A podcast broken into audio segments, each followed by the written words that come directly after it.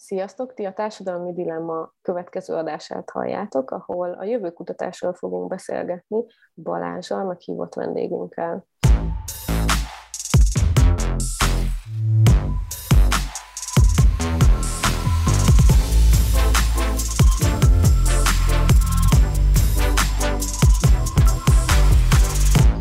Legutóbbi adásban a hosszú távú tervekről, befektetésekről volt szó, a mai vendégünk viszont egy jövőkutató, ami egy elég különleges szakmának tűnik, nem sok, nem sok emberrel találkoztam még, aki ezzel foglalkozik. Mit gondolsz Balázs, tartós tejet még megéri venni, vagy inkább, inkább nem? Mindenféleképpen, köszönöm, és üdvözlök mindenkit, aki itt van és hallgat. A, a, a becsület megkívánja, hogy egy picit itt mosdassam magamat. Rám ragadt ez a jövő kutató kifejezés. Igazából ezúton is szeretnék elnézést kérni Rabárpától, aki szerintem egyébként jövőkutató tanult, és ez a szakmája. Én inkább érdeklődő embernek tartom magamat, aki hát tényszerűen az előttünk álló dolgokkal foglalkozik. Úgyhogy van átfedés. És a, a szakmádból eredően jön ez az érdeklődés, vagy, vagy csak pillázol a jelen történéseire, és gondolkozol, hogy vajon mi lehet a jövőben? Abból kiindulva, amit én eddig csináltam, nem, nem gondolom, hogy ahhoz kapcsolódik, viszont az érdeklődés maga az, az évtizedes, vagy adott esetben több évtizedes a részemről valahogy mindig is volt egy, egy mély megérzésem azzal kapcsolatban, mint irányjal, amerre a dolgok tartanak, és miután én egy jó három évvel ezelőtt, közel egy évtized után visszaköltöztem Magyarországra, Írországról, lehetővé vált, hogy, hogy egyre több időt töltsek azzal, ami igazán foglalkoztat, és mivel egyre jobban beleástam magam ebbe a témába, láttam egyre inkább úgy, hogy ha bármi mással foglalkozom, akkor egy kicsit elvesztegetem az egyébként drága időt és időmet. Ezért döntöttem úgy, hogy erre koncentrálok, és hát minél jobban belássa az ember magát, ez annál jobban beszippantja. Szerinted miért érdekel most ennyire minket az, hogy mi lesz velünk 20-30 év múlva? Ez egyébként a szüleinket, nagyszüleink generációját foglalkoztatta, és ha foglalkoztatta, akkor hogyan? Vagy hogyan máshogy? Maga a téma nem gondolom, hogy mondjuk érdekes, vagy kevésbé érdekes. Egyrészt a, a, a, a természetes, az azt értem, hogy a tőlünk független, másrészt a mesterséges, az általunk generált környezet változott meg. Az elsőben is azért javarészt mi vagyunk sárosak, de az utóbbi alatt azt értem, és most tekintsünk el attól, hogy mennyire tervezetten, spontánul, vagy egyébként teljesen magától végbe menően, de azt mindenki érzékeli, hogy a, az utóbbi időben, legyen ez mondjuk az elmúlt 5-6 év, de különösen a, a pandémia kezdete, tehát 2020 óta egyre jobban elárasztja a, a, a világ sajtót és a médiát ez a téma, vagy ennek a különböző verziói. Erre mindig is fogékonyak voltak az emberek, ez, ez gondolom egyértelmű. Most viszont olyan koncentrációban szembesülnek vele, hogy szinte képtelenség, hogy ez valakinek elkerülje a figyelmét. Hát az olyan figuráknak, akik olyasmilyen foglalkoznak, mint én, lassan elérkezik az ideje. Ez szerinted azért vált ilyen égetően mm, fontos kérdésé, mert ugye itt említetted a Covid-ot, hogy a karantén alatt volt a ideje az embernek gondolkodnia arról, hogy mi lesz a világgal, ha ez így folytatódik. Ugye ilyen globális katasztrófákat eddig csak filmeken láttunk, most meg mi magunk is érezhettük a saját bőrünkön. Ez volt a motivációja, vagy ez a, ez a mozgatórugója szerinted annak, hogy ahogy te fogalmaztál, elárasztotta a sajtót a, a jövővel való foglalkozás? Ugye a sajtót mindig az érdekli, ami hú, meg ami há, meg amit fel lehet mutatni az embereknek, és, és el lehet adni nekik, hogy na ide süssetek. De azért az is tény, hogy amivel egyrészt amivel és amilyen szinten mi emberek szembesültünk, tehát egy, egy ilyen léptékű járványjal és az egész emberiséget, lényegében az egész emberiséget érintő hatásaival és következményeivel, tehát ilyennel gyakorlatilag száz év óta nem szembesült az emberiség. Tehát ez egy, mindenkinek, aki ma él, ez egy új dolog. És azt megtapasztalni, hogy valójában milyen elképesztően törékeny ez a rendszer, amiben élünk, megtapasztalni az emberek számára azt a kiszolgáltatottságot, és azt, hogy mennyire törékeny a globális rendszer úgy, ahogy van, ahogy, amiben élünk, ez, ez szerintem mindenkire egy, egy hát valamilyen szinten sokkolóig hatott. És ez a, ez a felismerés, ez nyilván tovább gyűrűzött azzal, hogy az embereknek jóval több idejük volt egymásra, meg magukra, és nehéz elkerülni, amikor valamit az arcodba tolnak. Itt meg lényegében erről volt szó, hiszen szószoros értelmében a bőrünkön éreztük. Szerinted túl jól élünk? Tehát itt a, a pandémia kapcsán nagyon, én nagyon szeretem a mémeket, és a pandémia kapcsán volt egy ilyen, hogy a kisgyerekek így felnéznek a nagyapára, és mondja, hogy nagyapa, te túlélted a Covidot, és mit csináltál, hogy sikerült? Hát, mémeket küldözgettem a haveroknak, meg ilyenek. Tehát, hogy, és akkor mi most nagyon dramatizáltuk, hogy, hogy mennyire durva volt túlélni a Covidot, de szerinted túl jól élünk utalva erre, hogy az elmúlt száz évben nem tapasztaltunk semmihez hasonlót? Amikor többes szám első személyben beszél valaki, vagy, vagy többes szám második személyben, akkor mostanában mindig visszakérdezek, hogy de kik. Azt, azt nyilván nem jelenthetjük ki, hogy az emberiség mint olyan túl jól él. Hiszen a, a, a pontos szám szerintem lényegtelen, de mondjuk a, a, a legvagyonosabb egy vagy két tucat ember rendelkezik olyan erőforrások felett, és pénz felett, amivel az emberiség szegényebbik fele, ami nagyjából most már 4 milliárd embert jelent. Ha azt a 4 milliárd embert veszed, akkor ők gondolom nem támasztják alá ezt a kérdést, amit most felvetettél, de másképp megközelítve, ha pontosan idézem, akkor azt hiszem, hogy ha ez szintén az interneten lemérhető, beírod, hogy mit van. Tehát ha a, minden vagyonod, nem a készpénzed, az ingatlanod, bármit, minden, amit van, az, az meghaladja hozzávetőleg a 24 millió forintot, akkor a világ leggazdagabb 10%-ában benne vagy. E, e, ez azért elgondolkodtató, és hogyha innen közelítjük meg, akkor hm, mit is válaszolhatnék erre? Ki él jól? De a, a, a fejlett világ ami alatt mondjuk Észak-Amerikát, Európát, talán Ázsia egyes részeit értem, legtöbb polgára valóban sokkal magasabb színvonalon él, összehasonlíthatatlan jó létben, mint a, a világ ehhez képest nagyobbik fele. Én inkább úgy közelíteném meg, vagy onnan közelíteném meg, hogy és nagyon érdekes, itt pont eltaláljuk a, a probléma gyökerét is, ugyanis nem az éghajlatváltozás a big hu how, az egy következmény még ha a legsúlyosabb is. De a túlhasználatról van szó. Tehát nem túl jól élünk, hanem túl sokat akarunk, és a, a, a, pont most jutott eszembe valahol, olvastam valamire írva, hogy bigger, better, more és ez, ez természetes. Most félek, nehogy belecsúszak abba, amit előbb megbeszéltünk, hogy ne tartsuk kis előadást, de, de a, a központi lényeg ebben a mondókában, hogy egy embernek elképesztően kevés dologra van szüksége.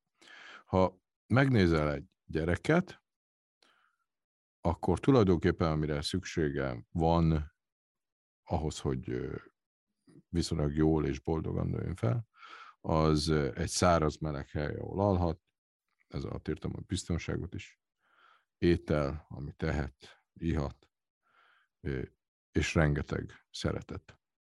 Tulajdonképpen sokkal többre egy embernek sincsen szüksége. Minden egyéb olyan szükséglet, am, a, amit úgymond van, az generált, az inkább vágy. És ez a fajta túligény az, ami, ami aztán elbillenti a dolgokat, és, és túlhasználatra visz. Tehát, hogyha innen közelítem meg, akkor mondhatom azt is, megcáfolva a mondókám első felét, hogy igen, túl, élünk, túl jól élünk. Tehát néhányan ezen a világon túl jól élünk ahhoz képest, amit a komplex rendszer működési elve és lehetőségei megengednének. A túl jól élés egyébként az én nézőpontomban az volt, hogy amikor este mondjuk hálát adok, akkor hálát adok azért, hogy van víz a lakásomban, hogy meleg helyen vagyok, hogy, hogy van tető a fejem fölött, tehát hogy e, ez egyébként egy olyan dolog, ami várhatóan nem, nem biztos, hogy örök életünkre kitart. És már egy kicsit pedzegetted, szerinted milyen társadalmi változások várhatóak? Társadalmi vagy környezeti, amelyikkel szerinted érdemes kezdeni? Mielőtt az utóbbi kérdésre válaszolok, a, a, a mondókad első felének a jelentőségét szeretném aláhúzni. Ez azért úgy érzem, hogy még nem jellemző, pedig elképesztően fontos. Tehát a bigger, better, morehoz képest talán más megközelítésből mondom ezt, mint úgy általában szokták, de a, a, a minimalizmus felé közelítés az nem csak leegyszerűsíti az életünket, de valahogy kiegyensúlyozottabbá is tehet. Tehát amikor ránézünk azokra a dolgokra, amik körülvesznek, akkor mondhatjuk azt is, hogy bigger, better, more, de de mondhatjuk azt is, hogy tű, a de sok mindenünk van. Mihez kezdjünk velük? Mit csináljunk ezzel sok rossz dologgal? El is ajándékozhatjuk. De maga a hozzáállás az, hogy, hogy használjuk, amennyire tudjuk, ami van, meg, meg is becsüljük. De a hála érzése igazából az a központi elem, ami nagyon sokat adhat az ember életminőségéhez.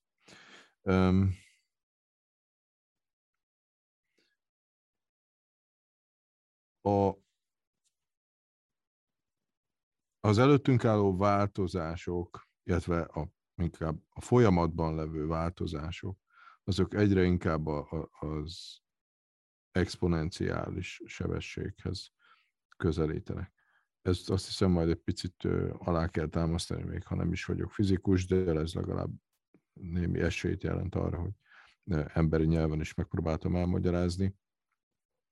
Az ember úgy működik, mert ember, és ez egy nagyon fontos pont, amiről egy picit majd beszélnem kell, a, az ember úgy működik, hogy lineárisan gondolkodik. Tegnap előtt az volt, tegnap az volt, ma ez van, akkor holnap azok alapján várhatóan ez lesz. Ilyen módon gondolja tovább, vetíti ki azt, ami előtte áll. Viszont a problémák összetettsége és sebessége, vagy inkább a változásoké, amik körülvesznek minket, akkor azok ezen már messze túl vannak. Te azon az adáson, előadáson hallhattad, nem tudom, sikerült-e megérteni, mert egyébként rendkívül nehezen érthető, vagy inkább érzelmileg feldolgozható a dolog, sőt, teleredve szerint a, az, hogy oda leszünk, annak az egyik fő oka, hogy érzelmileg nem tudjuk feldolgozni és megérteni az exponencialitás fogalmát. Ha az exponenciális növekedés elvéből indulunk ki, és a Föld és a nap távolságát 50 lépésből meg tudjuk tenni, akkor a fél úton a 49. lépésnél járunk. Még egyszer mondom, 50 lépésből akárhány millió kilométerről is beszélünk, a Földtől a napig 50 lépésből eljutunk, a 49. lépésnél fogunk járni félúton. Ezt egy másik példával alátámasztva, hogy talán jobban megértik, akik hallgatnak minket, hogyha egy Petri csészében a baktériumok percenként megduplázódnak, és egy óra alatt megtöltik ezt a Petri csészét, akkor ugyanezt az elvet követve a Petri csésze félig tele baktériumokkal az 59. percben lesz. Mert akkor még egyszer megduplázódik, és tele van. Ehhez képest, ha ezt visszaforgatom, akkor ki az, aki átlátja és kellően komolyan veszi a problémák léptékét és sebességét, és a helyzet komolyságát, amikor a Petricsészek 97%-ban üres az 55. percben. Ez az exponenciális változásokban az igazi nehézség, hogy, hogy nem tudjuk felfogni őket. Ezért nem is szívesen, sőt nem is tudok, és nem is akarok ilyen kérdésekre válaszolni, hogy de mikor, meg mennyi időnk van, mert, mert az nem tudja, mit beszél, aki erre konkrét választ ad. De a legsérülékenyebbek az ellátórendszereink. A, a vízellátásunk és az élelmiszerellátásunk, és érdemben már nem fogunk tudni túl sokat tenni azért, hogy ezeket megóvjuk. Maga a pandémia is nagyon jól megmutatta, hogy ezek a, az ellátási láncok milyen elképesztően sérülékenyek. És mennyire irreális, szó, szó szoros értelmében mindenféle értelmes logikától, az élettől távol eső az, hogy, hogy én itt a kisboltba olyas valamit vegyek, ami egyébként fogalmas, hogy hány tízezer kilométert utazott össze-vissza a bolygón. Hát ez, ez nonsens. De maga az emberi civilizáció, az ipari civilizáció, amivel fejlődött, az, az alapvetően és sok esetben nonsens. Természetesen ezzel együtt sérül maga a társadalmi rendszer. Hogy ez milyen, milyen ütemezésben, milyen sorrendben következik be, erre több forgatókönyv is létezik. Ha nagyon hagyományosan akarjuk megközelíteni, akkor nyilván először pénzügyi, kereskedelmi, gazdasági válság, esetleg összeomlás következik be. Rendkívüli infláció, elérhetetlen pénz, mivel ugye nem csak arról van szó, hogy kezemben a papír nem ér semmit, hanem egy számítógépen van rengeteg nulla, meg egy egyes, tehát onnantól kezdve, hogy aki azt kezeli, úgy dönt, hogy nem elérhető, akkor az nem elérhető, és nem ér semmit, és nincs. Tehát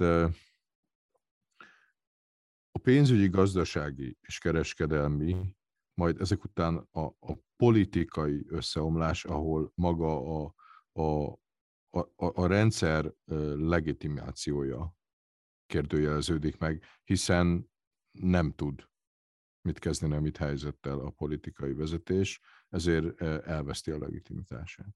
És ezután következhet be a, a társadalmi összeomlás, ahol már maga a, a kohézió és a, a kapcsolatok és a bizalom kérdőjeleződik meg.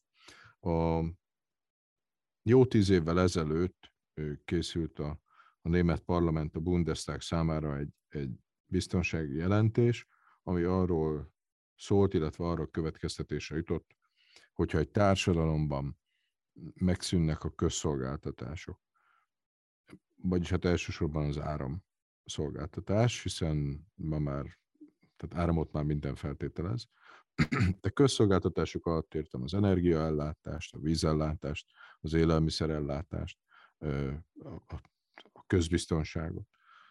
Ha ezek megszűnnek, akkor két hét kell hozzá nagyjából, hogy, hogy a társadalmi szövet elkezdjen repedezni.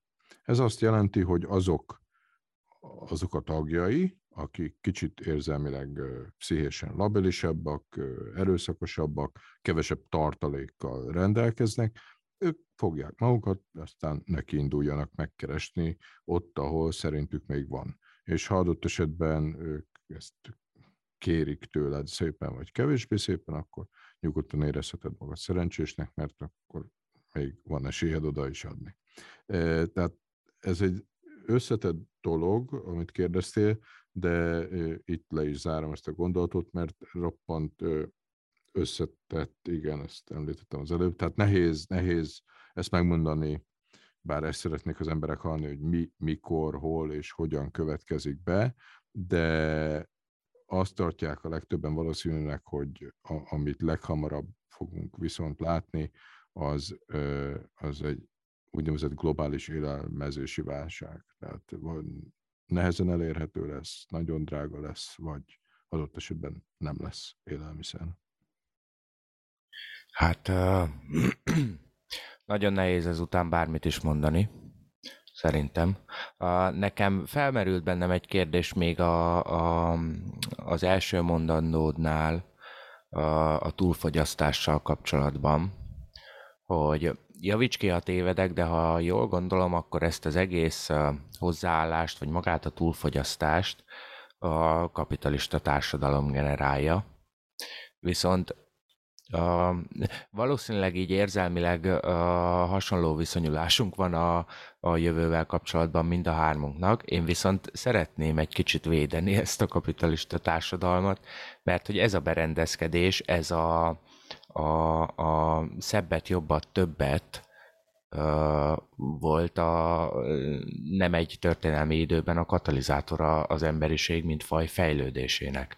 Tehát az, hogy mi most itt ülünk egymástól több kilométerre és zoomon keresztül föl tudjuk venni ezt a beszélgetést, az például a pandémiának köszönhető, mert hogy a Zoom meglátta ezt a lehetőséget, és iszonyat sebességgel elkezdte fejleszteni az ő szolgáltatásait. De gondolhatunk az ipari forradalomra, amikor szintén ugyanez történt, idézőjelben ugyanez. Szóval az emberiség fejlődésének alapvető motorja jelenleg ez a, a többet, szebbet, jobbat. Mit gondolsz, Barázs, és Orsi, a te véleményedre is kíváncsi vagyok, hogy mi tudja ezt kiváltani? Szóval hogyan fogunk tudni egységben létezni, nem túlfogyasztani, megtartani a társadalmi rendszerünket, de mellette ugyanúgy tovább fejlődni, és, és évről évre akár új technológiai, új, új filozófiai irányzatokat, új hitrendszeri gondolatokat a társadalomba behozni.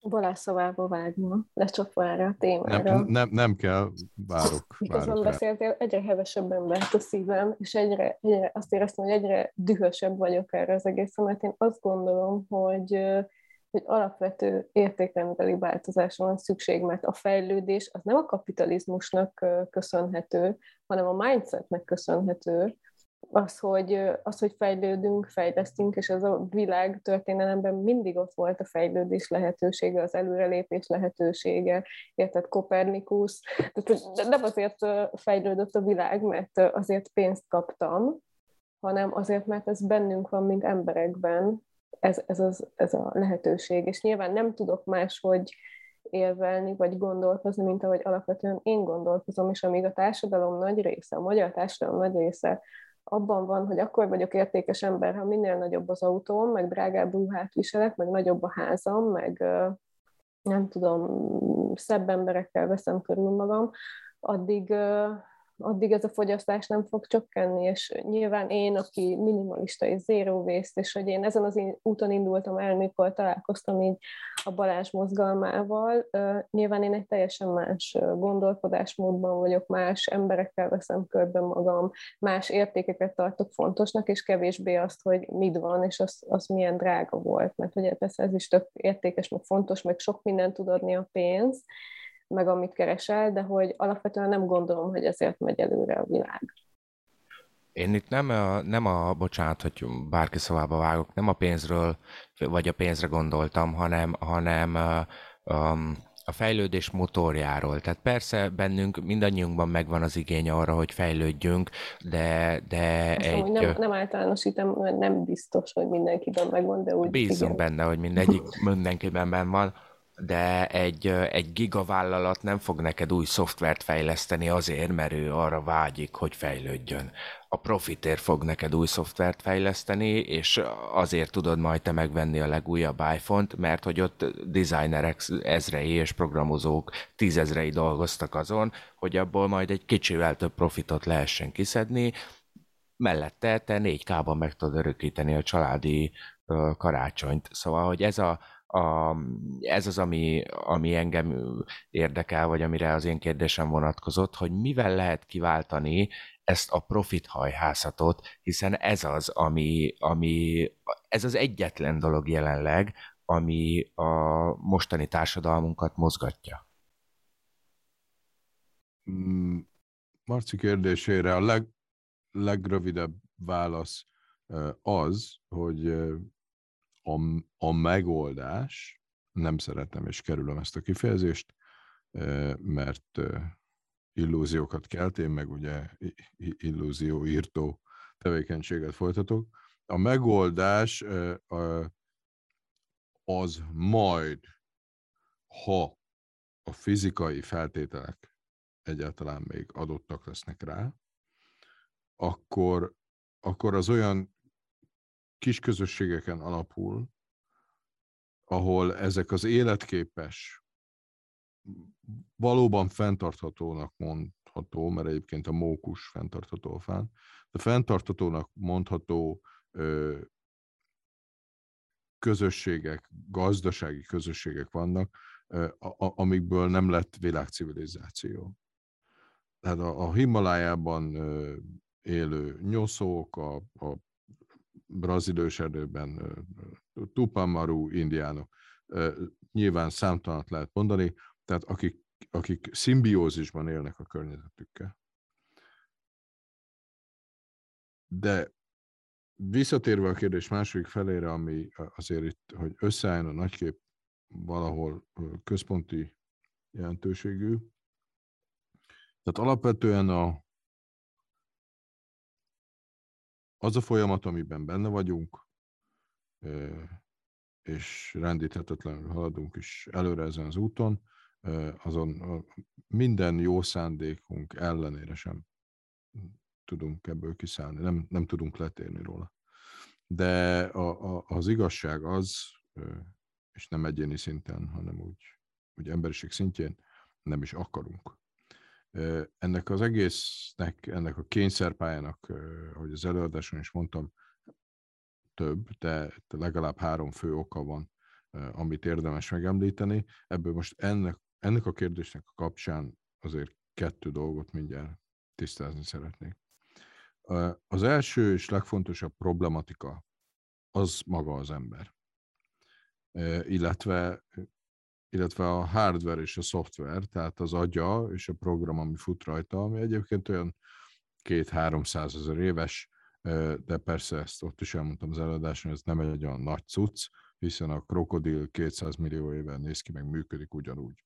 De azért az a 200-150 év, ami, ami alatt a, a, az életünkben és a minket körülvevő mindennapokban olyan elképesztő változások történtek, hogy az, az szinte, szinte uh, alig feldolgozható egy, egy normál embernek is, főleg az utóbbi évtizedekben, az, a, az az evolúció számára egy értelmezhetetlen időtáv. Tehát a, a hardware és a szoftver maradt az, ami volt akkor, amikor a Neandervölgyi barlangban, meg a szavannán erőlködtünk. Ez az úgynevezett mismatch elmélet, aminek az a lényege, hogy egyes tulajdonságaink, amik még az őseink számára hasznosak voltak, azok most szó szerint életveszélyesek a számunkra. Ugyanis az emberi agynak, ha nem is lehetetlen, de ez kifejezetten nehéz megküzdeni olyan a mai társadalmakra jellemző jelenségekkel, amik, amik a korábbi életünkben, az őseink életében nem voltak jelen. Ugyanis mi volt akkor a fő szempont? Az, hogy az adott egyén minél többet kisajtoljon az elérhető forrásokból a környezetében, éljen a, a, a prompt rövid távú előnyökkel, helyben gondolkodjon, az, amit lát, meg gyalog elér, leuralja a környezetét a francba, és a saját, meg, meg a klánya, családja életét minél kényelmesebbé tegye. Na meg természetesen lenyomja a, az úgynevezett ellenségét, meg a rivális törzseket. Ez a program, ez semmit nem változott. És nagyon kevesen, tehát az emberiség szintjén nagyon kevés egyed képes a tényleges innovációra és az elvont gondolkodásra. Tehát az embereket lehet, de nem érdemes tömegesen keresztre feszíteni, mert egyszerűen emberek. És ez a már említett kapitalista társadalom, ez hát ezt a folyamatot valóban inkább csak generálja és, és gerjeszti, mint hogy ellene hatna.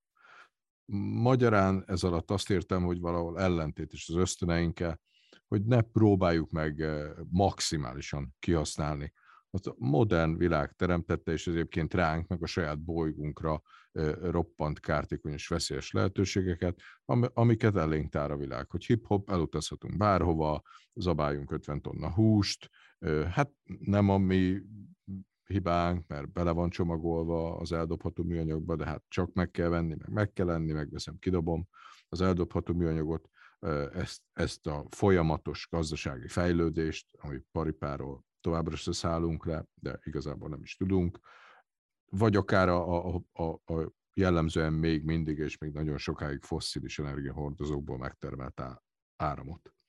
E, tulajdonképpen azt a fejlődést, amiről te beszélsz, a tudomány, meg a technológia fejlődését, azt egyrészt a hatalomért folytatott küzdelem, másrészt a kényelmes élet utáni vágy hajtották. És pontosan ezek azok a tényezők, amik miatt nem tudunk elvonatkoztatni, és valószínűleg ezért is jutunk oda, hogy lecsukjuk a bolygót, meg a rendszert. Ez, ez valamilyen szinten kódolva van. Biztos Orsi emlékszik rá, de nagyon szeretem ezt a, a pszichológiai vizsgálatok közül az egyik példám, most csak ezt mondom el, megkérdezték a tesztalanyokat, hogy mit szeretnének két hét múlva inkább enni, gyümit vagy csokit és akkor természetesen az egészséges életmód jegyében 75% válaszolta azt, hogy gyümölcsöt. És amikor a kérdést úgy tették fel, hogy oké, okay, és mit tennének most, akkor 75% válaszolta, hogy csokoládét. Tehát nem, nem szeretünk e, távoli dolg. Most mi van? Most, most itt van, itt van, elveszem, elveszem. Tehát amíg, amíg ott van, és el lehet venni, addig az emberek el is fogják venni. És annyit fognak elvenni, amennyit csak el tudnak venni. Emberek vagyunk. Egyének szintjén ez változhat, a tömeg szintjén ráadásul nehéz és nehezedő körülmények között nem. Nem, nem fogunk e, elvont nagy közösségi érdekekért nehéz helyzetekben meghozni ilyen emelkedett döntéseket. Tehát vegyük úgy, hogy az ember agya egy, rá van programozva egy útra, és, és ez nem választás kérdése, legalábbis nem a tömegek szintjén. A, a másik egyirányú utca ebben az esetben, ami egyébként lehetővé tette ezt az elképesztő fejlődést, amiről beszéltél, az maga az energia. Mert az energia nyerési stratégia, amire ez az ipari civilizáció, amiben élünk, épült, az egyszerűen kudarcot vallott és nem tudom, hogy kicsúsztam már az időkeretemből, vagy még mondhatom? Nem, nem csúsztál ki, nyugodtan mondjad. Én itt közben bőszen jegyzetelek, mert annyi minden jön föl egyből, amikor mondod, hogy... Jó, akkor engedelmed, de ezt az energia témát még végig mondom, és akkor, akkor, akkor elhallgatok. De az egyik legfőbb ok, amiért megyünk a lecsobba, az egyébként éppen az energia. Készülünk belezuhanni egy energia szakadékba, de, de mielőtt ezt szóba hozom, egy, egy nagyon fontos fogalmat meg kell érteni, és most mivel itt, itt van rá lehetőség, ezért ezt szeretném is, bízom benne, hogy annak idején Orsinál az átment, ez egy kulcsfogalom. A, A vadászó gyűjtögető elődeink majdnem az összes energiájukat, és ezzel tulajdonképpen mindent, amit a környezetükben találtak, meg megettek, elhasználták arra, hogy megszerezzék azt az energiát, amit majd megesztek. A, legtöbb állat, beleértve az őseinket is, ugyanígy működik, és a, az élelemből nyert energiája a legnagyobb részét fordítja arra, hogy még több élelmet szerezhessen. És itt jön a kulcsfogalom. Ezt az arányt, ami a teljes megszerzett energiát viszonyítja az annak megszerzésére fordított energiához, Energy Return on Energy Investednek, vagyis röviden EROEI-nek nevezik. A, legtöbb élőlény esetében ez egy és kettő között van, mint egy egyszerű szám. Vagyis az az energia, amit aztán, amihez végül hozzájutnak, az nem sokkal több, mint amit az annak megszerzésére kell fordítani. Ha, ha ez a szám egynél kisebb, akkor az lényegében éhezést jelent. Ha közelít a kettőhöz, akkor, akkor az azt jelenti, hogy további növekedés és fejlődés válik lehetővé, mert rendelkezésre áll ehhez egyfajta energiatöblet. A, a vadászat gyűjtögető életmód, tehát ahogy az őseink jöttek, mentek a szavannán, amikor az előbb említett pontok alapján élték az életüket, mindenből kifacsartak mindent és lealáztak mindenkit, akkor ez egy és kettő között mozgott. Itt aztán lehet nagyon szép kulturális kifinomultság, de amiről te beszéltél, és ami, ami lehetővé tette ezt a fajta fejlődést, technológiai és kulturális fejlődést, a társadalmi összetettség szintje az itt lényegében nulla.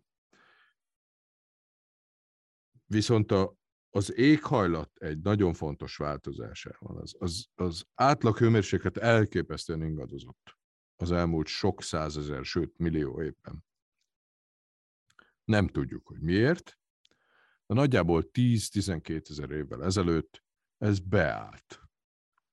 Beállt egy számunkra, meg a legtöbb élőlény számára nagyon optimális szintre, és ami ennél is fontosabb, hogy kiszámítható volt, ami, ami azt jelenti, hogy plusz-minusz egy foknál nem ingadozott jobban az átlaghőmérséklet.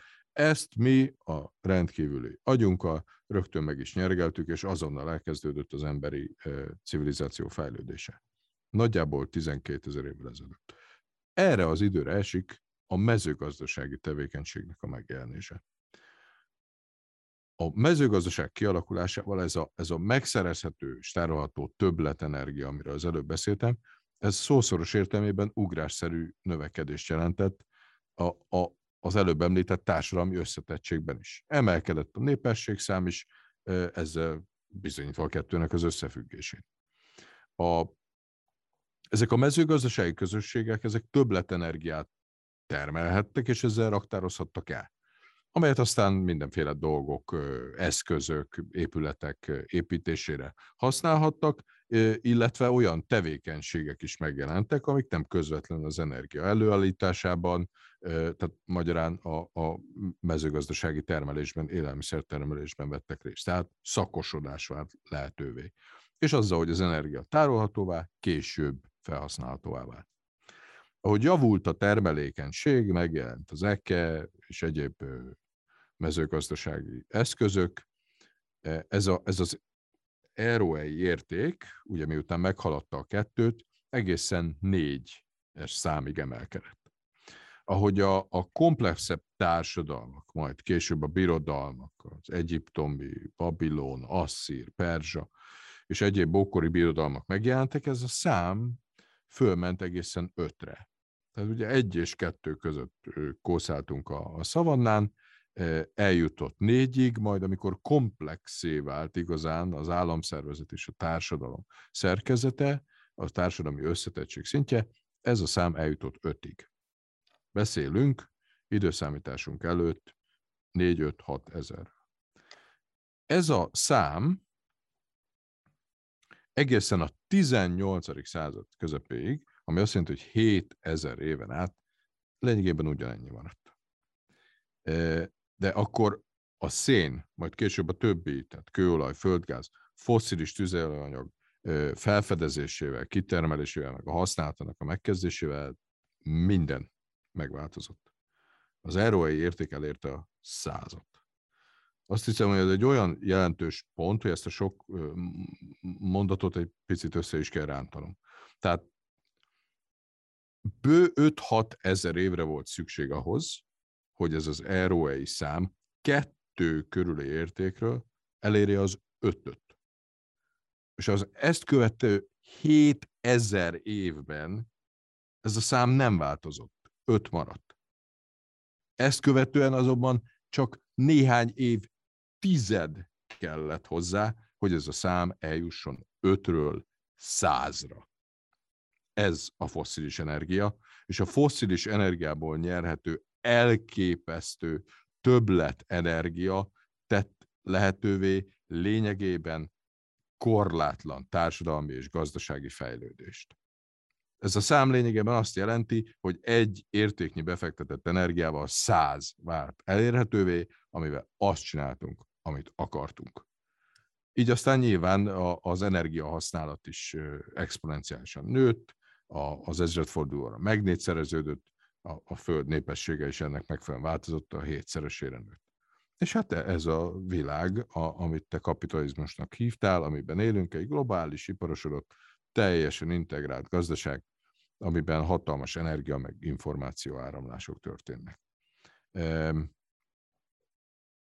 Ez, ez, ez az egyik oka, ez a legfőbb oka annak, hogy eljutottunk ide. Tehát nem, nem szabad, és nem is lehet lebecsülni a, a, a, a, a, az agyi kapacitásunkat és a szellemi erőnket, mert, mert rendkívül fontos. De ha nincs ez a hatalmas akkumulátor, amit geológiai időtávlatban a pillanat történése alatt ö, szívunk le, akkor, akkor nem tudunk felülni erre a hullámra, és nem jön létre ez a fejlődés. Tehát, hogyha egy, egy, egy színuszgörbét képzelünk el, akkor most a, a, a leg, legmagasabb csúcsá közelébe járunk, de most már úgy lassan lefelé. Egyelőre ennyi. Köszönöm. Elengedtem a lovakat. Egy teljesen off-topic kérdést fogok föltenni, és lehet, hogy tök hülyeség. Mi van, ha, ha tulajdonképpen azzal, hogy mi felhasználtuk a bolygónkat, a, nagyon tetszett ez az akkumulátor szó, akkumulátorát, ami fejlődésünk mm, beindítására, csak aztán elfelejtettünk gondolni a jövőre. Szóval, mert én személy szerint, nyilván én semmilyen előismerettel nem rendelkezem, főleg nem olyan mélységben, mint te a jövővel kapcsolatban. Azt a, a modern kor, vagy a modern fejlett társadalmak adta lehetőségeit viszont nagy szeretettel használom ki.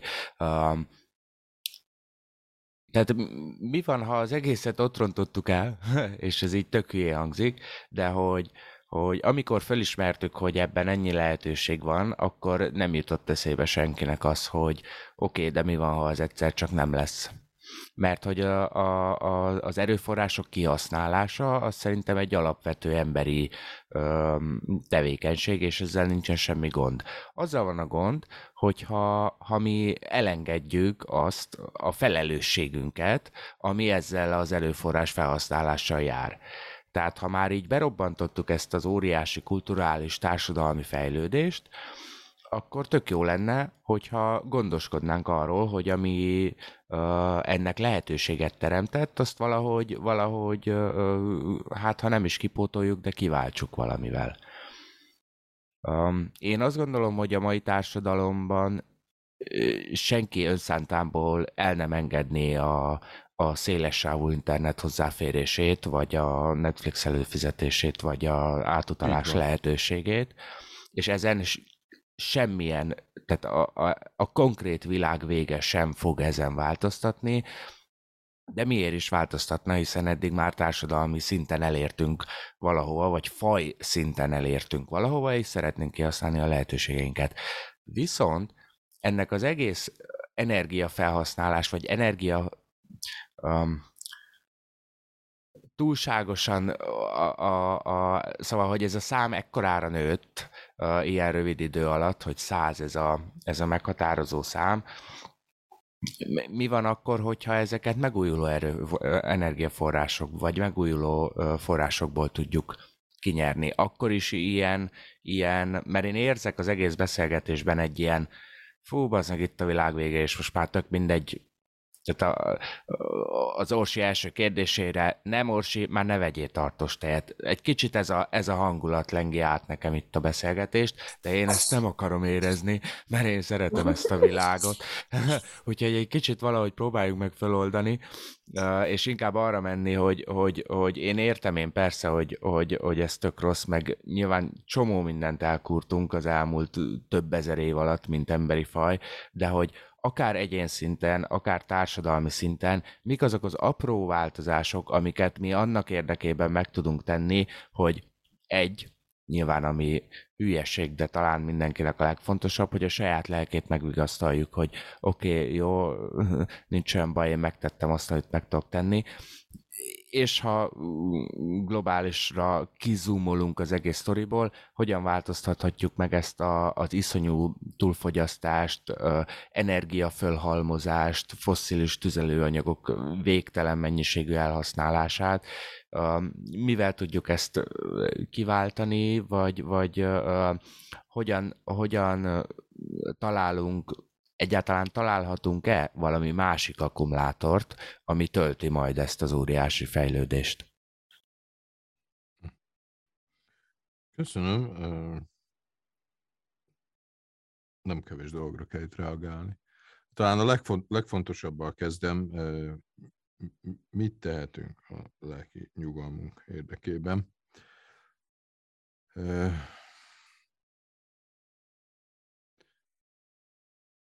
túllépni azon, amit azon a természetes reakción, amit az előbb úgy fogalmaztál meg, hogy ezt nem akarod látni, és ezt nem, nem, nem, így, nem így akarod látni.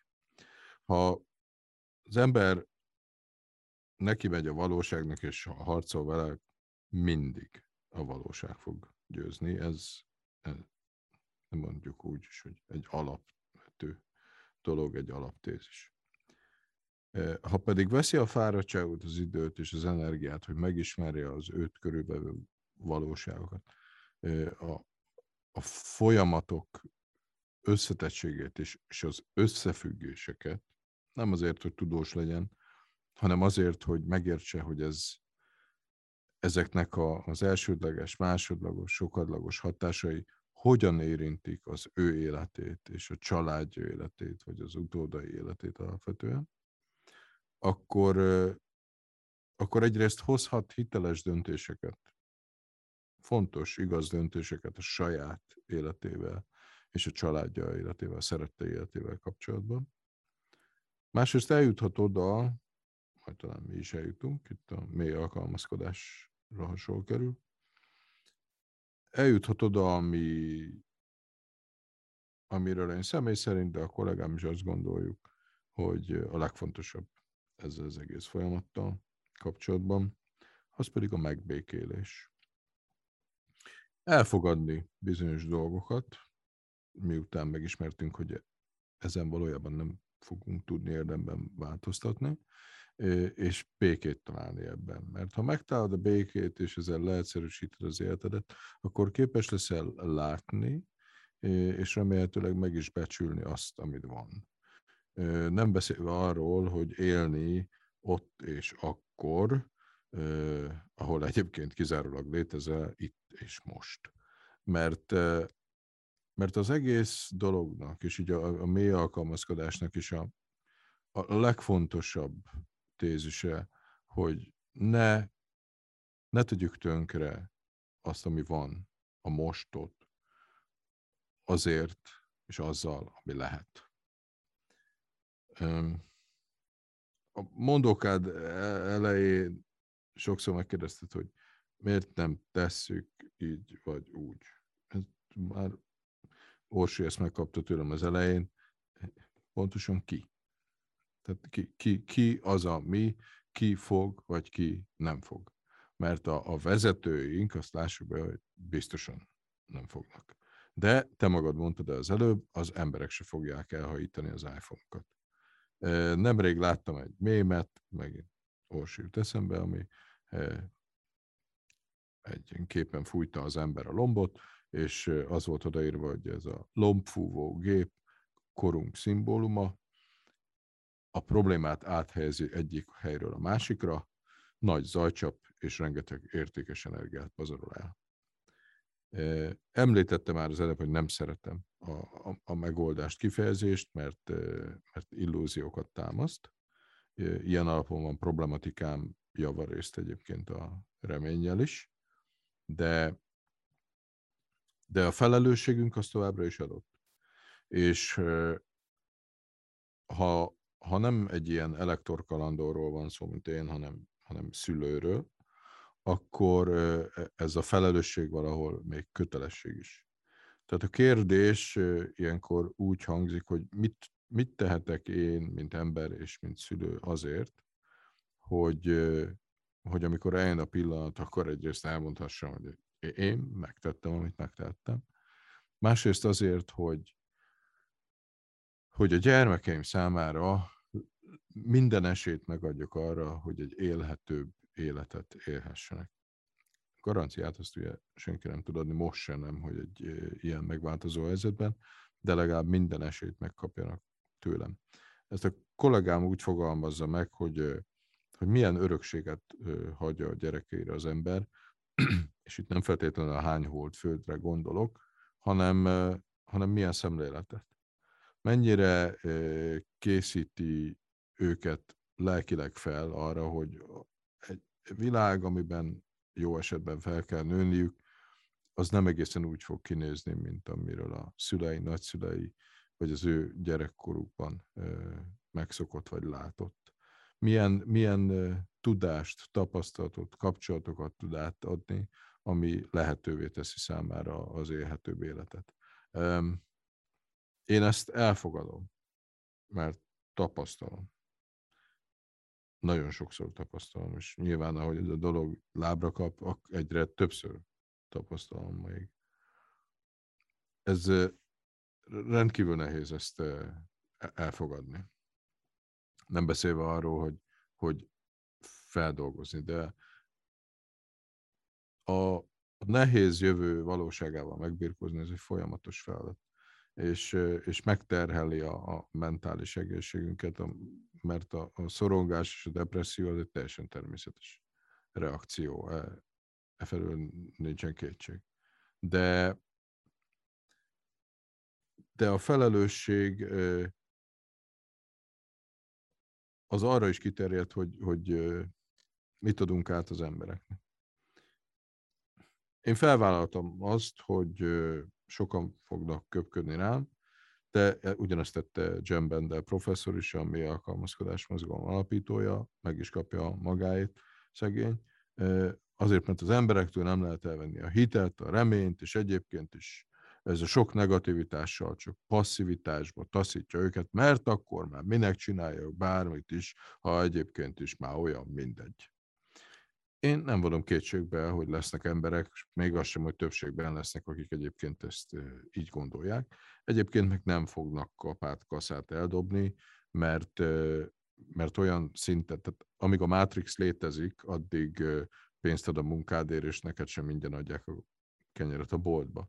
Tehát, hogyha az emberek többsége, aki mondjuk így reagálna, az, az eldobná, ami a kezébe van, akkor azt nem teheti meg, mert olyan szinten függ a rendszertől, hogyha kipattanna a mókuskerékből, akkor az élete hamarabb menne tönkre, mint maga a rendszer. Um, a, amit tehetünk az elfogadáson túl, hogy megismerve a folyamatokat, elgondolkodunk azon, hogy mit tehetünk önmagunk, meg a, saját környezetünk érdekében azért, hogy hogy a bekövetkező változások azok minél kisebb fizikai és lelki kárt okozzanak nekünk. Azt gondolom, hogy ez, önmagában egy, egy elég komoly feladat, és a, a legnagyobb probléma a meg fogjuk oldani szemlélet népszerűségével az éppen az, hogy ezzel leszereli az embereket, és el, elveszi annak, annak a lehetőségét, hogy, hogy szembenézzünk azzal, hogy megkezdjük a párbeszédet azzal kapcsolatban, hogy mit, mit, mit tehetünk annak figyelembevételéből, hogy valószínűleg nem leszünk képesek megoldani ezt a problémát. Um, nekem van erre vonatkozóan egy ilyen teoretikus kérdésem. Mi van, hogyha ha a világ felső egy százaléka azt mondja, hogy tudjátok még, fizetek, fizetem, hogy minden háztetőn napenergia legyen, minden dízeles, benzines autót kivonjunk a forgalomból. Szóval, hogyha ha ilyen globálisan óriási nyilván egy valaki nagyon gazdag ember azt mondja, hogy akkor ő, mint ahogy például most Elon Musk ugye azt mondta, hogy ő nagyon szívesen ad 6 milliárdot, ha abból az ENSZ felszámolja a, a, az éhínséget, és fel is lehet, csak senki nem akarja megcsinálni. Szóval mi van akkor, hogyha ha a világ idézőjeles vezetői, értem ezt, akiknél a legtöbb pénz csoportosul, ők egy kicsit nagyobb felelősséget vállalnak a, a jövő iránt. Szóval lehet ezt, mert még mindig sajnos, még mindig azt érzem, hogy, hogy nincs remény bele kell törődni. Ennyi, kész, vége, Ezért fogd a kalapodat, menjél ki az erdőbe, csinálj fából házikót, és hajtsál tyukokat. Szóval, hogy ez a jövő? A kollégám egyik előadása után valaki kiderült, hogy valami alpolgármester megkérdezte, hogy elnézést, én csak annyit szeretnék tudni, hogy most itt helyben lőjem szájba magam, vagy majd miután hazamentem. Hát nagyjából, uh, igen. A, a, a, a, ez a kor, amiben élünk, ez elvárja, hogy reményektől mentesen szemléljük a valóságát. Mert a reményteljes és a reménytelen az tulajdonképpen egy érmének a két különböző oldala. Én hiszem, hogy nem erre a fajta illúziókon alapuló remények van szükségünk a tovább lépéshez, mert tovább kell lépni, emberek vagyunk, és élnünk kell, amíg élhetünk, hanem egyfajta őszinte bánatból merített igazi szabad elszántságra. Hogy ezt az elszántságot, ezt, ezt hova futtatjuk ki, az megint csak rajtunk múlik. De tetszik a, a kérdés, az a fajta felelősség, amit feszegetsz, én úgy érzem, hogy legkevésbé a vezetőinkben van meg. Ott picit, mintha el, el, elsiklottál volna a jelentősége felett annak a résznek, amikor az ember pszichéről beszéltem. E, és a döntő többsége az embereknek, nem akarok számot mondani, de, de szerintem az emberiség szintjén 99% fölött lehet. De a döntő többsége az embereknek e, alapvetően így működik. Többet akar. Ha több van, még többet akar. És ha azt lehet, akkor nem csak megtartani akarja, hanem gyarapítani is. E, ez az egyik, és talán a legfontosabb része. A másik, hogy ezek, e, ez az úgynevezett techno-optimizmus, ami az egyik vetülete annak, hogy majd akkor nem most van, de nem akkora, de jó, de nagy, de akkor majd valaki, valakik, de majd a tudósok, majd a jövő, majd a technika. Tehát valaki megoldja a problémát, mindegy, csak igazából ne kelljen vele szembesülni. A, a helyzet az, hogy ez, ezek a dolgok önmagukban nem képesek orvosolni ezt a problémát, ami nem hogy ezt nem fogja senki megtenni, mármint, hogy finanszírozni az ő részükről. A zöld, úgynevezett zöld energiák nem zöld energiák.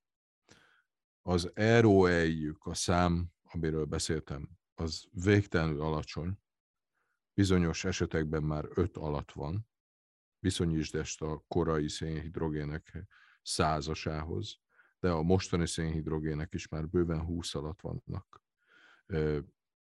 Ilyen hülyeségekről, mint bioetanol, meg nincs is értelme beszélgetni egy olyan világban, ahol az élelmiszer az egyik, egyik legbecsesebb dologgá válik hamarosan. Ami, ha egy pillanatra visszatérünk az energiához és a szénhidrogénekhez.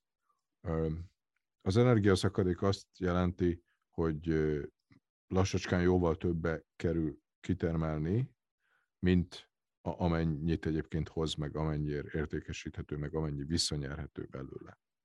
De ha például csak a, a mezőgazdaságról beszélünk, az ipari mezőgazdaság, ami etet minket, nem a, a kisbirtok etet, meg a bioöko, eh, hanem az ipari mezőgazdaság, eh, nak olyan elképesztően része a fosszilis energia, és nem, nem csak mint üzemanyag, hanem minden francot csinálnak a folyékony üzemanyagból, szénhidrogénekből, főleg műtrágyát. Tehát olyan szinten része, hogy a megtermelt energia 90%-át elviszi. Tehát az a falat kenyér, amit a, a szádba teszel végül, az az belefektetett energiának 90%-át nem adja vissza, pedig 100%-nál többet kellene visszaadnia. Jelen pillanatban, és ne beszéljünk net zero-ról, meg, meg egyéb agymosásokról, jelen pillanatban 2019-es az utolsó kerek adott, 2019-ben az elpöffentett energiánknak még mindig több, mint 80%-a foszilis energiahordozókból nyertük.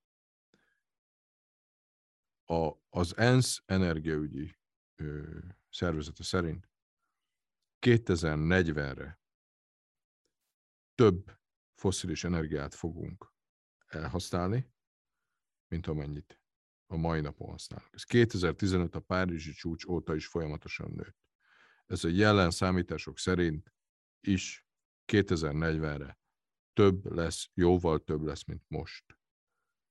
Az összrészesedése is 2040-re nem fog még mindig csak 70% körül, 70% fölé menni. Nem tudunk megszabadulni tőle. A fosszilis energia az életünk része. De, ezt pont ma reggel kellett elmondanom, ha a kapát, kaszát eldobnánk, és holnaptól semmiféle üvegházgáz kibocsátás nem volna, akkor a már a légkörben lévő üvegházgázok, titkon megjegyzem, az egyik legagresszívebb üvegházgáz a vízpára, a vízgőz, a már a, a légkörben levő üvegházgázok, tehát elsősorban széndiokszid és metán, már legalább több mint ezer évre meghatározza az éghajlat változásának ütemét és irányát. Legalább ezer évre. Tehát ez alatt az időtartam alatt nem fog változni. Ha, ha mindent abba hagyunk, akkor is arra megy tovább, amelyre már elindult. És akkor még hozzáteszem, hogy ezeknek az üvegházgázoknak, amik a légkörben vannak, a lebomlási ideje az hosszabb, mint a jelenleg általunk tárolt nukleáris hulladékoké. Bízom benne, hogy e-, ezeknek a mondatoknak átmegy a jelentősége, de azért még egy dologra szeretnék utalni. Tehát szóba került ugye a kapitalizmus ördögi mi volt a, a növekedési mánia, de ezt megint elmondom, hogy, hogy ez egy emberi kényszer. Egyének szintjén fölé lehet emelkedni, de, de az emberek döntő többsége ezt nem fogja tudni megtenni. Ha lehet többet, akkor többet kell. Létezik az úgynevezett degrowth, vagyis nem növekedés mozgalom, aminek pont ez a célja. Mert nyilván azért alakult, mert sokan úgy vélik, hogy a, a valódi problémát ez a folyamatos növekedésre való törekvés jelenti. Na de vajon megoldás-e, ha nem növekedés? Azért itt mondtam néhány dolgot, amiből ez már összerakható, de akkor még egyszer mondom, hogy a, a, az utolsó kerek 2019-es adat alapján boldog békeidőkben, a, a, a globális GDP növekedés az nagyjából évi 3% körüli volt. Tehát az azt jelenti, hogy az egy év alatt globálisan felhasznált energia nagyságrendére 97%-a az egyszerűen a meglévő rendszerek fenntartására ment el. Na most, ha ennek fényében emlékszünk még arra, amit, amire az előbb utaltam, hogy szintén ebben az évben, 19-ben, több mint 80%-ban ez az energia előállítás fosszilis energiaforrásból történt. Már pedig e, ez ugye a Párizsi klímacsúcs 2015 óta folyamatosan nőtt. És ahogy az előbb említettem, növekszik is tovább, 2040-ig biztosan masszívan.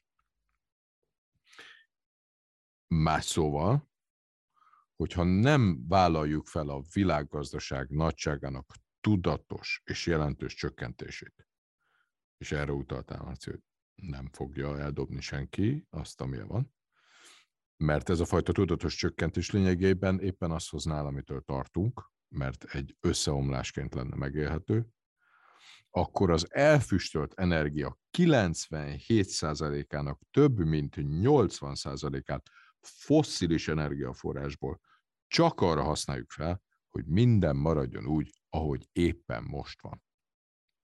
Ezért nem megoldás, hanem növekedés. És ezért esélytelen egyébként a kritikus lépés megtétele, hiszen a két út, ami közül választhatunk, az az, hogy vagy önszántunkból döntjük be az ipari civilizációt, vagy egyszerűen megvárjuk, ami önmagától következik be. Nagyon örülünk, ha még velünk vagy, és hallgatod az adást, és nem akasztottad föl magad, és szeretnél valamiféle választ kapni, vagy érdekel, hogy hova fogunk kijutni. Én már csinálom a kötelet. um, Egyébként, hogyha figyelitek a világ sajtót, vagy a magyar sajtót, akkor ennek már látjuk a jelét, például a német sajtóban a napokban jelent meg, hogy nagyobb energiahiány várható, vagy akadoznak az élelmiszer ellátások, vagy itt-ott elfogyott a víz, már nem elegendő. Erre egyébként Antónia is utalt valamelyik podcast beszélgetésünkben, hogy ő az ázsiai régióban érdekelt így ingatlanokban, és hogy ő már előre néz ilyeneket, hogy hol nem vesz lakást, mert mondjuk öt éven belül nem lesz iható ivóvíz. Tehát egyébként, hogyha, hogyha egy picit is nyitva tartjuk a szemünket, akkor ezt láthatjuk. És már említetted Balázs a Deep Adaptation mozgalmat, a mély alkalmazkodást, aminek van itthon egy csoportja, és azokat az embereket tömöríti, akik látják ezt, és valamiféle megoldást keresnek, ugyanígy, mint Marci, szerintem rengetegféle embernek a gyűjtőhelye, tehát hogy nem csak egyféle típusú ember van itt, hanem rengetegen keresnek megoldást. És te mit látsz Balázs, hogy azon kívül, amit mondtál, és a legfontosabb, hogy, hogy belássuk, hogy ez megváltoztatatlan, de hogy egyébként milyen típusú megoldásokat találnak, látnak, keresnek így az emberek. Akár csoporton, csoporton belül egyébként. Mindenkinek ajánlom figyelmébe egy, egy Paul Csefurka nevezetű ö, roppant gondolkodónak az írását fordítottuk le. Ö, ott van a csoportban is a tudatosulás lépcsőfokai.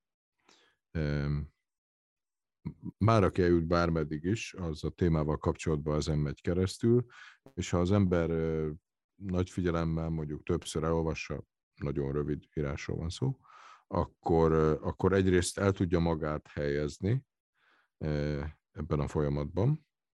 Másrészt, hogyha beleáll abba a kellemetlenségbe, hogy erről a témáról beszélget másokkal, akkor a mondókájuk alapján őket is el tudja helyezni, hogy hol tartanak. Ez pedig sokat segített abban, hogy az adott emberrel abban a pillanatban hogyan érdemes erről beszélni. A, a mély alkalmazkodás alapvető küldetése az, hogy segítsen őszinte és szeretetteljes válaszokat találni eh, kis szorult helyzetünkre. És ezáltal talán elérve azt, hogy, hogy csökkentse valamennyire a, a ránk váró fájdalmat, és segítsen átmenteni bizonyos értékeket, meg számunkra fontosnak tartott dolgokat abból, amink van.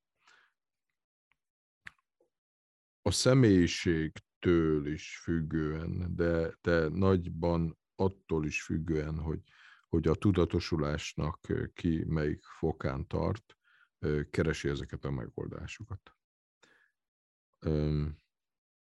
Ugye megjelent velem ez az interjú talán egy két héttel ezelőtt, és e, egy szűk egy hét alatt 1500-an jelentkeztek a csoportba. Sok mindent hozott ugye ez a nagy hullám, gyöngyszemeket is, meg mást is, de ez természetesen így normális. Rendkívül módon megélénkült a kommunikáció a csoportban, és elkezdett elmenni a, a ez a bio-öko meditációtól kezdve a, veszek egy tanyát, ten, farmot, tenyésztek rajta, lovat, meg barmot, egészen a, a prepper vonalig, hogy akkor mekkora raktárat építsünk, és milyen, milyen fegyverrel álljunk neki. És ez, ez egy nagyon szép metszete annak, a, ami a kérdésedre a válasz. Mert, mert alapvetően az emberek ezen a skálán mozognak. Aztán a régebbi tagok kérésének is elegettéve, ezt vissza kellett rántanom, nagyon jól esett egyébként, amikor ilyeneket írtak, hogy ilyen csoportokból már van több, mint elég. A mély alkalmazkodás hiánypótló maradjon az, ami. Hát amíg tehetek, mégis teszek ezért mindent. De láthatólag vannak, akik nagy pufogással el is hagyják, mert hát itt, itt nem történik semmi, csak picsogás van. aki még megoldás centrikus állapotban tart, az keresi is ezt a megoldást veszettül. És nyilván a, az úgynevezett megoldást mindenki másban látja, vagy találhatja meg, de a, a legtipikusabbak ezek, ami egyrészt a, a prepper vonal, hogy akkor milyen bunkert építsünk, hányan legyünk, hogyan tanuljunk meg lőni, te miből mennyit halmozol fel.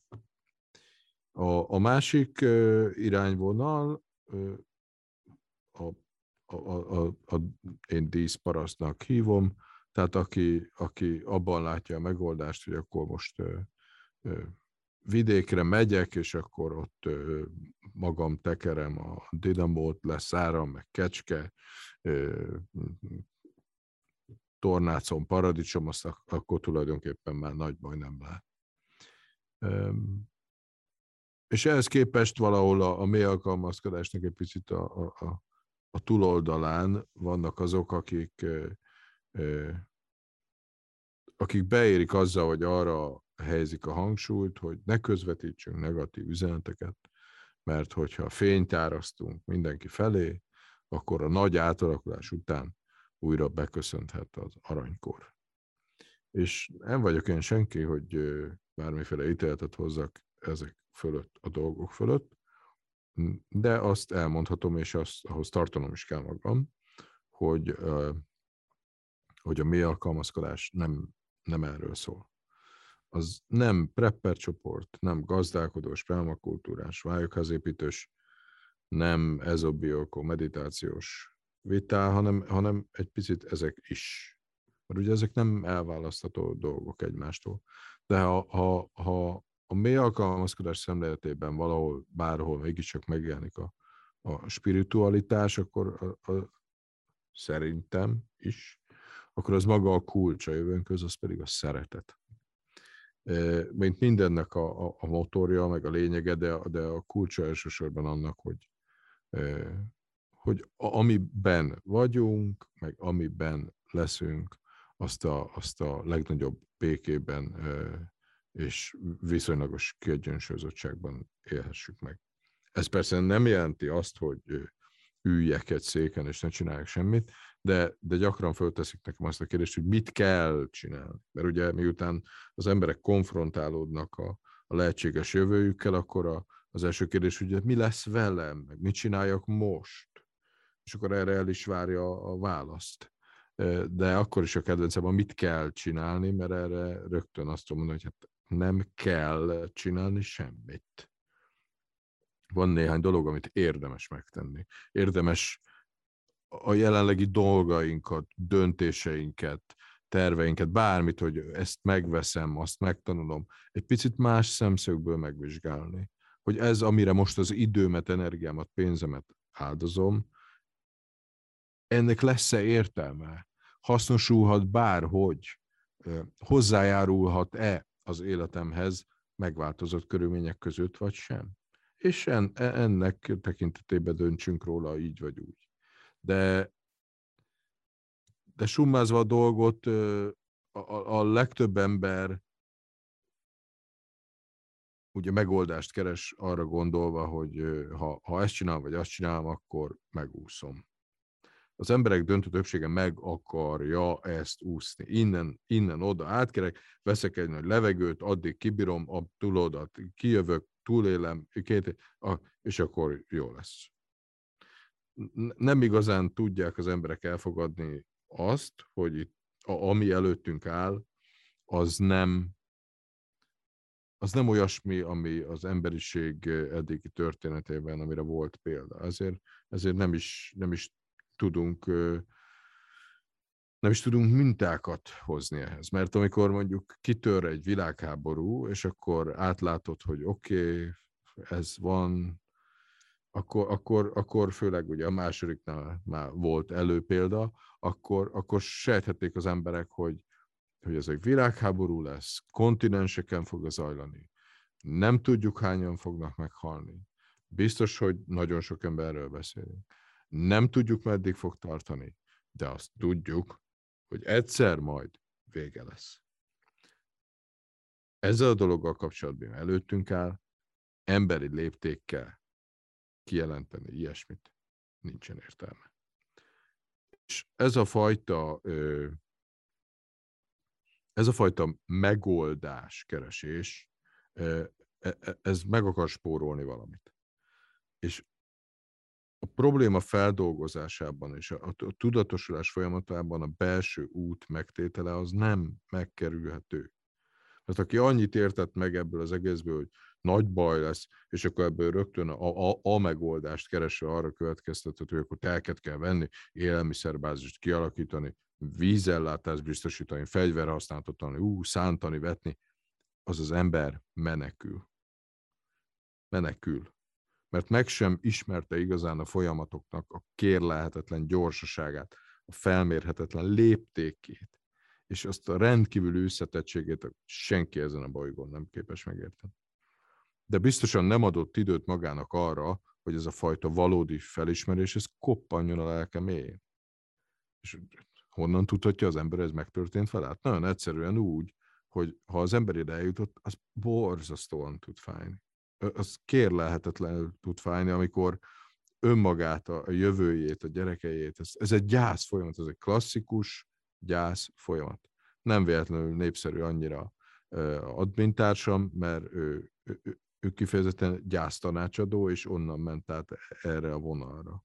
E, e, a, a, a halállal való klasszikus szembenézés, önnek áttétes rákja van, van még két hónapja, amin akkor az ember átmegy, ugyanazok a fázisokat élik meg azok az emberek, akik egyébként hajlandóak szembenézni vele.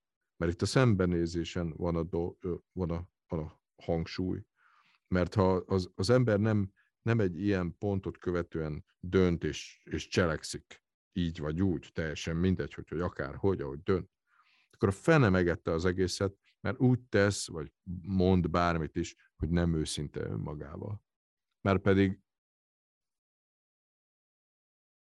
elpazaroljuk az időt, ami, ami szerintem az egyik legnagyobb bűncselekmény egy ember életében, akár a magunkért, akár a másikért, elpazaroljuk az időt azzal, ha nem vagyunk őszinték magunkhoz, és nem vagyunk őszinték másokhoz. Mm, én lassan nekerekíteném a témát, Marci, bár még vagy legalább tíz kérdés van sorolva, de mm, szerintem másfél óra Oké, oké, csináljuk azt, hogy uh, egy percen van válaszolni bármire. Hát az nálad lehetetlen, addig az nem, nem, nem, nem, nem, nem, nem, nem, nem. Figyelj, én most el fogom indítani itt a, a, a visszaszámoló órát, amikor befejezted a kérdést, elindítom a stoppert, és ha egy percből nem tudom megválaszolni, akkor az annyit is ér. Jó, van egy ilyen kérdésünk, hogy szerinted miért inkább a nők érdeklődnek a Deep Adaptation mozgalom iránt? Indítom. Ez egy nagyon jó kérdés. A, a csoportban levő, tehát a csoport tagjainak több mint 70% a nő, ezeknek a nagy része anyuka, és egy java része kisgyerekes anyuka.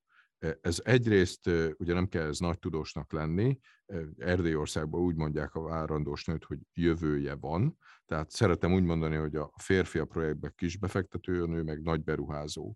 Tehát nem én fogom elmondani, hogy mit, miről szól az anyai szeretet, de mivel az anya testesíti meg nem csak a családot, de a gyermeket és a jövőt is, ezért a, a, a, a jövő véget sokkal ö, ö, nagyobb aggodalmat érez. Ez teljesen természetes. A másik, hogy ami engem érdekel igazán, hogy ez milyen feladatot ró rám. Ha ezek az emberek vannak többségben a csoportban, akkor milyen témákkal kell foglalkozni, és hogyan lehet az igényeiket kielégíteni, és választ adni a kérdéseikre. Egy perc, öt másodperc. Nagyon profi. Még azt látom a csoportban, hogy különbségek fedezhetőek föl a nők és a férfiak hozzáállása között, hogy, hogyha a túlélésről van szó, vagy sokkal inkább azt érzem, hogy a férfiak inkább ilyen preppel vonalon mozognak, tehát hogy igen, ez a milyen fegyver, milyen uh, harcedzettség, hova kell költözni, mekkora földre van szükségem, és ezzel szemben mondjuk a nők inkább az, az, az önellátó, vagy a megosztó, vagy a, vagy a, vagy a beletörődőt mm, funkciót testesítik meg, hogy te látsz egyébként ilyet, és hogyha igen, akkor miért? Miért van ez a különbség? Meg is válaszoltad a kérdését, de alapvetően igen, tehát bárhogy is változik, meg torzul a társadalmunk, rásegítéssel, anélkül tűntek el a valódi férfiak, férfiasodtak el a nők, azért ezek, ezek nagyon régi programok. Tehát alapvetően azért van így, igen, mert nekünk meg kell bökni a mautok, nektek meg, meg kell főzni a vacsorát, meg összeszedni a vagyot, meg tisztába tenni a gyerekeket. E, e, e, ez az alapvető program. Ez, ez ugyanannyira kitörölhetetlen tömeges szinten, mint amiről az előbb beszéltem, az, hogy el kell venni, ha ott van. Ez, ez természetesen ez csak általánosítás, tehát ugyanúgy megfigyelhető férfiaknál, nőknél ez is, meg az is, de alapvetően ez az ok. Egyébként, hogy ennek milyen érdekes kihatásai voltak az evolúcióban, mint hemofíliás nő vagy szintévesztő férfi, ez is rendkívül érdekes és ugyanoda vezethető vissza, de már nem férne bele az egy percbe, mert egy perc, öt másodperc. Szerinted van létjogosultsága a fenntarthatóságnak, a minimalizmusnak, a zero waste életmódnak, vagy az igazából halottnak a csók? Igen és igen. Is és is. Azt, amit szeretnénk ezáltal megváltoztatni, azt nem fogjuk tudni megváltoztatni általa, de a, a, a, ami igazán fontos, nem a mi életünk, a te életed, a te életed, a te életed, az én életem, e, a, a, az individuális és kisközösségi életünk, az egyes emberek élete abban hatalmas változást hozhat. E, sokkal, sokkal egyszerűbb lesz az átmenet, hogyha kevesebbel is beérjük. Sokkal könnyebb lesz váltani, hogyha ha le tudunk tenni bizonyos dolgokat. Erről szól, a még nem került szóba, a, a mély alkalmazkodás úgynevezett 4R fogalma, ez nyilván egy angol rövidítés, ami köré rendeződik. És akkor még egy perc se volt.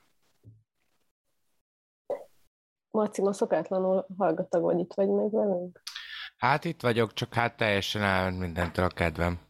Uh, Majd visszajön. Illetve hát nem a kedvem, hanem, hanem Nyilván azokról, amikről itt, uh, itt beszéltünk, vagy amiről Balázs meséltél, azért ezt uh, uh, én sejtettem már, meg én is követem a csoportotokat, szóval uh, uh, tudom, hogy miről van szó. Viszont uh, um, annyira azt érzem, hogy annyira drámairan uh, festjük le mindig ezt a, a túlélhetetlen jövőt, hogy az embernek elmegy a kedve egészen attól, hogy ő most bármiféle um, nem is tudom, jövőbe látó gondolatba beleengedje magát.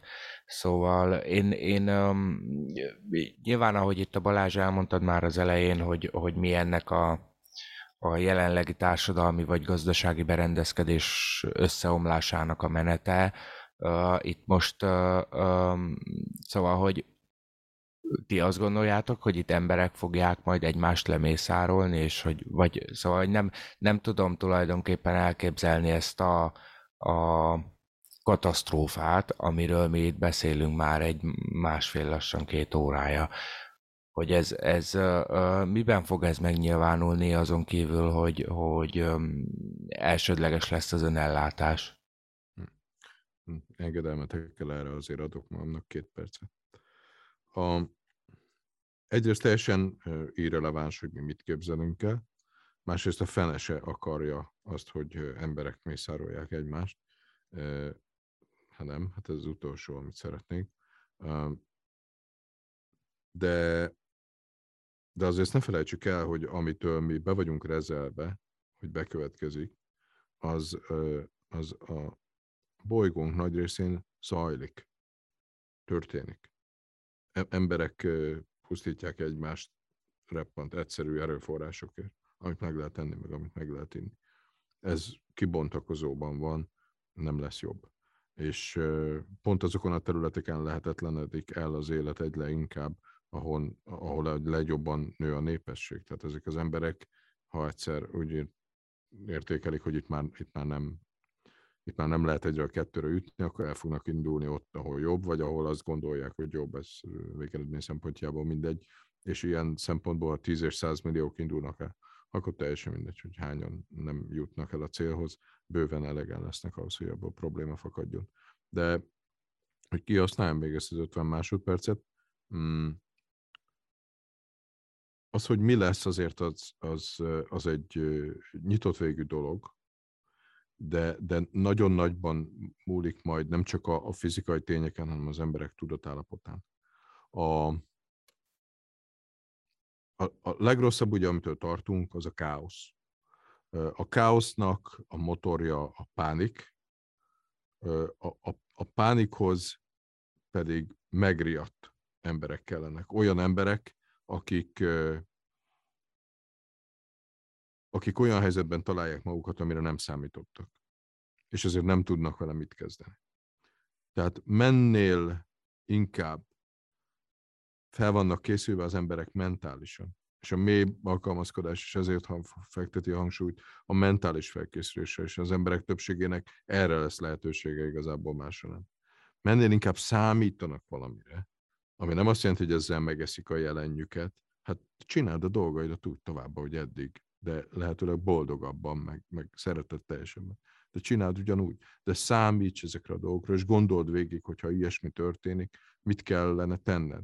Vagy mit kell tenned, hogy mondjuk ez, ez ne történjen meg, vagy ne, ne, ne, ne legyen olyan komoly negatív hatása. Ha, ha elér, ez egy, elér egy kritikus szintet, ahol az emberek számítanak rá, akkor ez a pánik, ez a káosz, ez csökkenhet és már, kilóg a lóláb, de azért a Notre Dame, az Észak-Amerikai Notre Dame University által készült egy tanulmány, ami, ami az országokat rangsorolja annak tekintetében, hogy melyik milyen gyorsan vagy lassan esik majd szét. Nagyon sok szempontrendszer, nagyon komoly összetett szempontrendszer alapján, de nem meglepő módon azok az országok vannak elől, akik stabil politikai, gazdasági háttérrel rendelkeznek, financiálisan rendben vannak, az infrastruktúráik erős, rendkívül egyszerű. A, a, a, korábban beszéltem arról, hogy ugye elmegy az áram, megszűnnek a közszolgáltatások két hét. Gondoljuk végig, az egyik legnagyobb problematika a, a, a közbiztonság lesz. Az az állam, a, aki képes fenntartani és fizetni a közalkalmazottait minél tovább, mert vannak tartalékai, az, az tovább marad egyben. A tűzautó el fogja oltani a házadat, a mentős ki fog jönni, érted, ha lóg a beled, és a rendőr pedig elkergeti a zsiványokat a házad előtt. Amikor ezt nem tudja megtenni az állam, akkor a tűzoltó is, a mentős is, meg a rendőr is el fog gondolkodni egy ponton, hogy na, akkor én most hazamegyek a szeretteimhez. Mert minek legyek itt? Megvolt. Nekem amúgy én fura beállítódásom lehet, mert 10-15 évvel ezelőtt kezdtem el nagyon durván szorongani, hogy mi lesz a jövőben, és akkor még szó nem volt migránsokról, egyszerűen csak valamiért eltöltött ez a, ez a félelem, hogy azok a több százmillió afrikai ember, akik jelenleg sokkal nehezebb körülmények között élnek, mint mi, élelemhiány, vízhiány, biztonság, valamiért úgy gondolják, hogy most elindulnak fölfelé egy szép új világ reményében. Nyilván hozzá vannak szokva ezeket a nehézségekhez, sokkal harcezettebb, életre valóbb testileg, fizikailag, mentálisan, értem azt úgy, hogy most nem ez egy vágyott cél, de hogy, hogy nem riad vissza ilyen dolgoktól. Én 15 éve kezdtem ezen először szorongani, hogy én akkor mit csinálnék, mihez kezdenék, mihez kezdene a társadalom, a közvetlen környezetem, ha ez megtörténne, és, és ezzel egy időben egyébként nagyon sok posztapokaliptikus, hát jángadult irodalmat olvastam, ami a világ végéről szól, akkor még ilyen fiatal felnőtt voltam, és, és, és nagyon sok, sok, sokszor jelent meg azt, hogy környezeti változások hatására, vagy az idegen lények elleni háború, vagy társadalmi összeomlás miatt bekövetkezik egy, egy, egy változás a, a jelenlegi társadalomban, és hogy hogyan reagálnak az emberek, hogyan tudnak ehhez alkalmazkodni. Gondoljatok akár csak a Hunger Games az éhezők viadalára, hogy, hogy, hogy ott is egy ilyen kép van, hogy, hogy az élelem a külső körzetekben az a legnagyobb érték, és hogy ugyanúgy éhen halnak, ahogy éhen haltak mondjuk a második világháború idején az emberek, és akár egyébként valakinek lehet, hogy ez is segítség lehet, hogyha ilyeneket olvasgat, hogy szembesüljön ezzel, hogy mi várható, mert nem azt mondom, hogy ez várható, de hogy azért elég sok irodalom, fikció született erről, hogy, hogy mi van, ha ez, ha ez lesz, és egyébként szerintem elég érdekesek. De a Balázs válasz sokkal hasznosabb volt erre a kérdésre. Maci, itt vagy?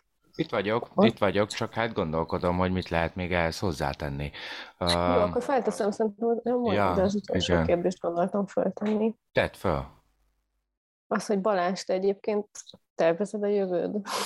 Szoktál még gondolni arra, hogy na majd, amikor öt év múlva, tíz év múlva?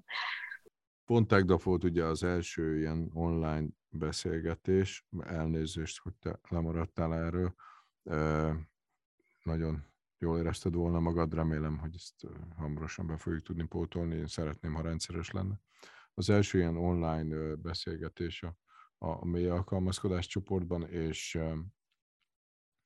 elképesztően mm, jó hangulatú volt, és nagyon pozitív visszajelzések érkeztek a végén, de ott is elhangzott ez a kérdés. Ott volt a kollégám is, aki fizikus, és én erre azt válaszoltam, hogy igen, de úgy érzem, hogy sikerült e-, egészen a leg, leg kikoncentráltabb állapotúra és legalapvetőbb szintre így, így leszűrni eszenciálisan a, a jövővel kapcsolatos elvárásaimat. És én bár tekinthetek úgy rá, hogy egyszerűek az elvárásaim, a fizikus kollégám azt mondta, hogy ez rendkívül ambíciózus. Én, én szeretnék békében, a lehetőségekhez mérten egészségben, és szeretetben megöregedni. Ennyi a jövővel kapcsolatos tervem és vágyam. Hát reméljük, hogy lehetőséged is lesz rá. És legyen Nem. így, legyen így, küldjük Re- ki. Így van. Reméljek mindannyiunknak, így van. Hát köszönjük szépen Balázs, ez egy nagyon számomra nagyon hullámzó volt. Egyébként úgy, hogy nyilván a témával már sok éve megyek meg veled. Mm, megértem, ha a felhasználók nagy része nem jutott el ide a végéig, de remélem, akik ti még velünk vagytok, nagyon köszönjük a figyelmet. Hogy itt voltatok, hogyha szeretnétek a témáról többet olvasni, hallgatni, akkor ajánlom Balázs Facebook csoportját, Deep Adaptation Hungary néven találjátok, illetve a podcastját, podcastjét, a Betyáros Világ címen tudtok erről többet olvasni, hallgatni, rengeteg-rengeteg tanulmány, adat, és érdekes beszélgetések várnak titeket. Köszönjük, kövessetek minket a Facebook oldalunkon, illetve az Instagram oldalunkon, és osszátok meg velünk a gondolataitokat az átcsoportban. Köszönjük Balázs, hogy itt voltál velünk, és hát szebb jövőt! Szebb jövőt! Igen, szebb jövőt! Én köszönöm a lehetőséget, és vigyázzunk egymásra, és szeressünk élni. Köszönjük szépen! Sziasztok! Sziasztok! Sziasztok.